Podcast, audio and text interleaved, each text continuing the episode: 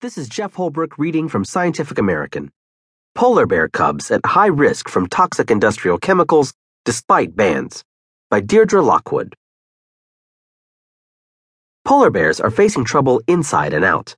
The animals are losing habitat as global warming melts sea ice.